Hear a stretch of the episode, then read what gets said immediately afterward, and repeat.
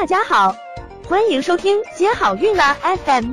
如果你正在准备孕育宝宝，却不知道怎么科学备孕，或者正和试管婴儿打交道，都可以来听听我们的好运大咖说。大咖说什么？说说怎么轻松接好运。嗯，这个朋友提的问题也是有代表性的。过度焦虑会导致胚胎停育吗？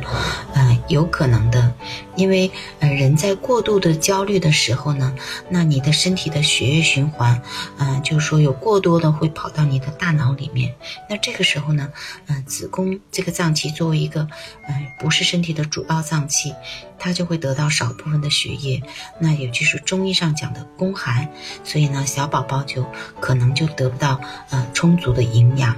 嗯，会导致胚胎停育。另外，过度的焦虑，嗯，也会诱发子宫的这个，嗯，异常的这个收缩，嗯，也会导致胚胎停育的。另外，嗯，人在过度焦虑的时候，我们知道，嗯，我们的激素呢是受，嗯，下丘脑垂体卵巢轴来控制调控的。那么，如果在过度焦虑的时候，嗯，的下丘脑的激素的分泌也是会异常的。那这个时候呢，也会出现体内雌孕激素分泌的紊乱，所以呢，也会影响黄体的功能，从而呢导致胚胎的停育。所以呢，还是希望大家都开开心心，这样呢才能健康的怀孕，生一个健康的宝宝。